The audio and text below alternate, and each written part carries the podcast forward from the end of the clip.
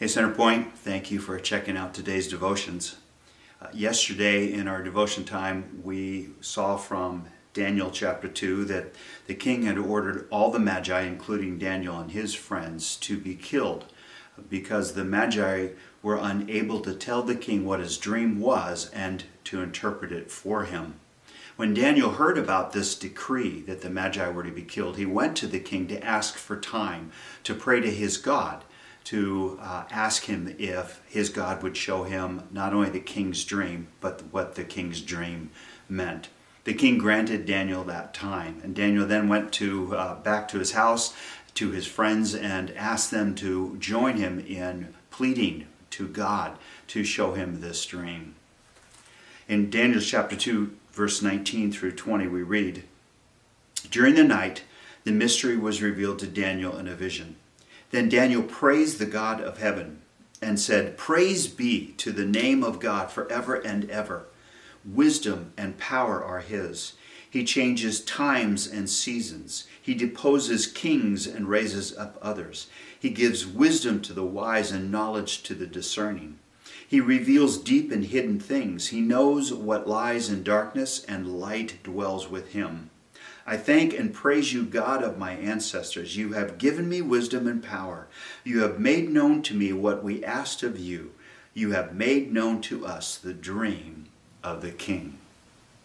In chapter, uh, in verse 20, Daniel begins to praise God uh, and, and declares these things of God.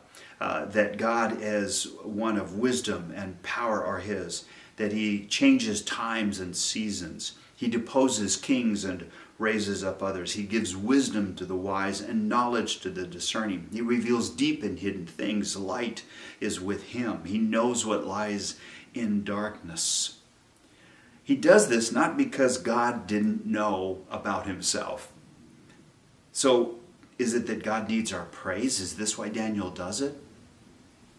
Is this why the psalmist uh, does the same often as well, tells God who He is and what He's capable of doing? Is it that God needs that praise? Well, the answer to that, of course, is no. God does not need anything. It's we who need it. We who need reminding. In essence, what Daniel is saying, of course you knew the king's dreams. Of course you would interpret it. You know all things and you have made those things known to me, even the things that were hidden, the things that lie in darkness.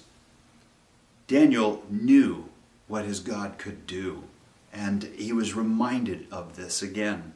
God is pleased when we recognize who and what he can do, but not for his sake, for ours.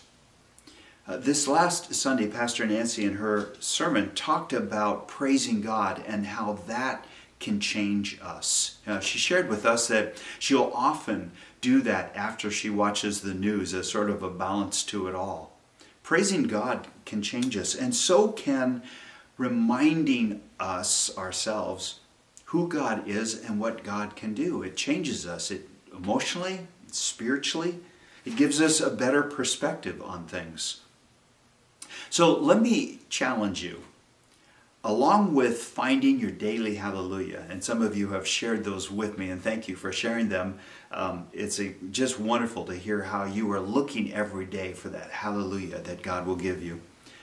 Along with praying and being steadfast in praying for one another, for our community, for our state, for our nation, for our world.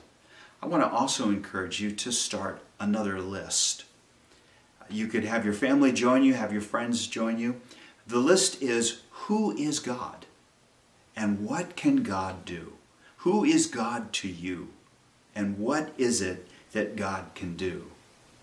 Now you may be thinking, wow, this, this could take some time. Going somewhere? We have nothing but time. And I think what you'll find is that can change your whole perspective. It can change how you see every day when you remember who your God is and what your God can do. And then one last assignment. Google, go on YouTube, and listen to Lauren Daigle's song, Remember. In that song, she reminds herself who God is. She remembers what God can do. May God bless you as you remember who your God is and what your God can do. Let's pray. Lord God, you are God. There is none higher. There is nothing that comes close to who you are. And there are no other gods but you. You are our creator. You have made us. And you know that how sin has tainted this world and brought such things as uh, deadly viruses. Lord, you know those things. They're not hidden from you, nor is the answer. And so, Lord, we ask for your mercy. We ask for your grace and we ask for your power, for you are mighty and great. You are good and powerful. Lord, encourage us. Help us to gain the right perspective of this time and help us in it all to remember who you are and what you can do. We pray this in Jesus' name and all of God's people, wherever they are, said, Amen. Thank you.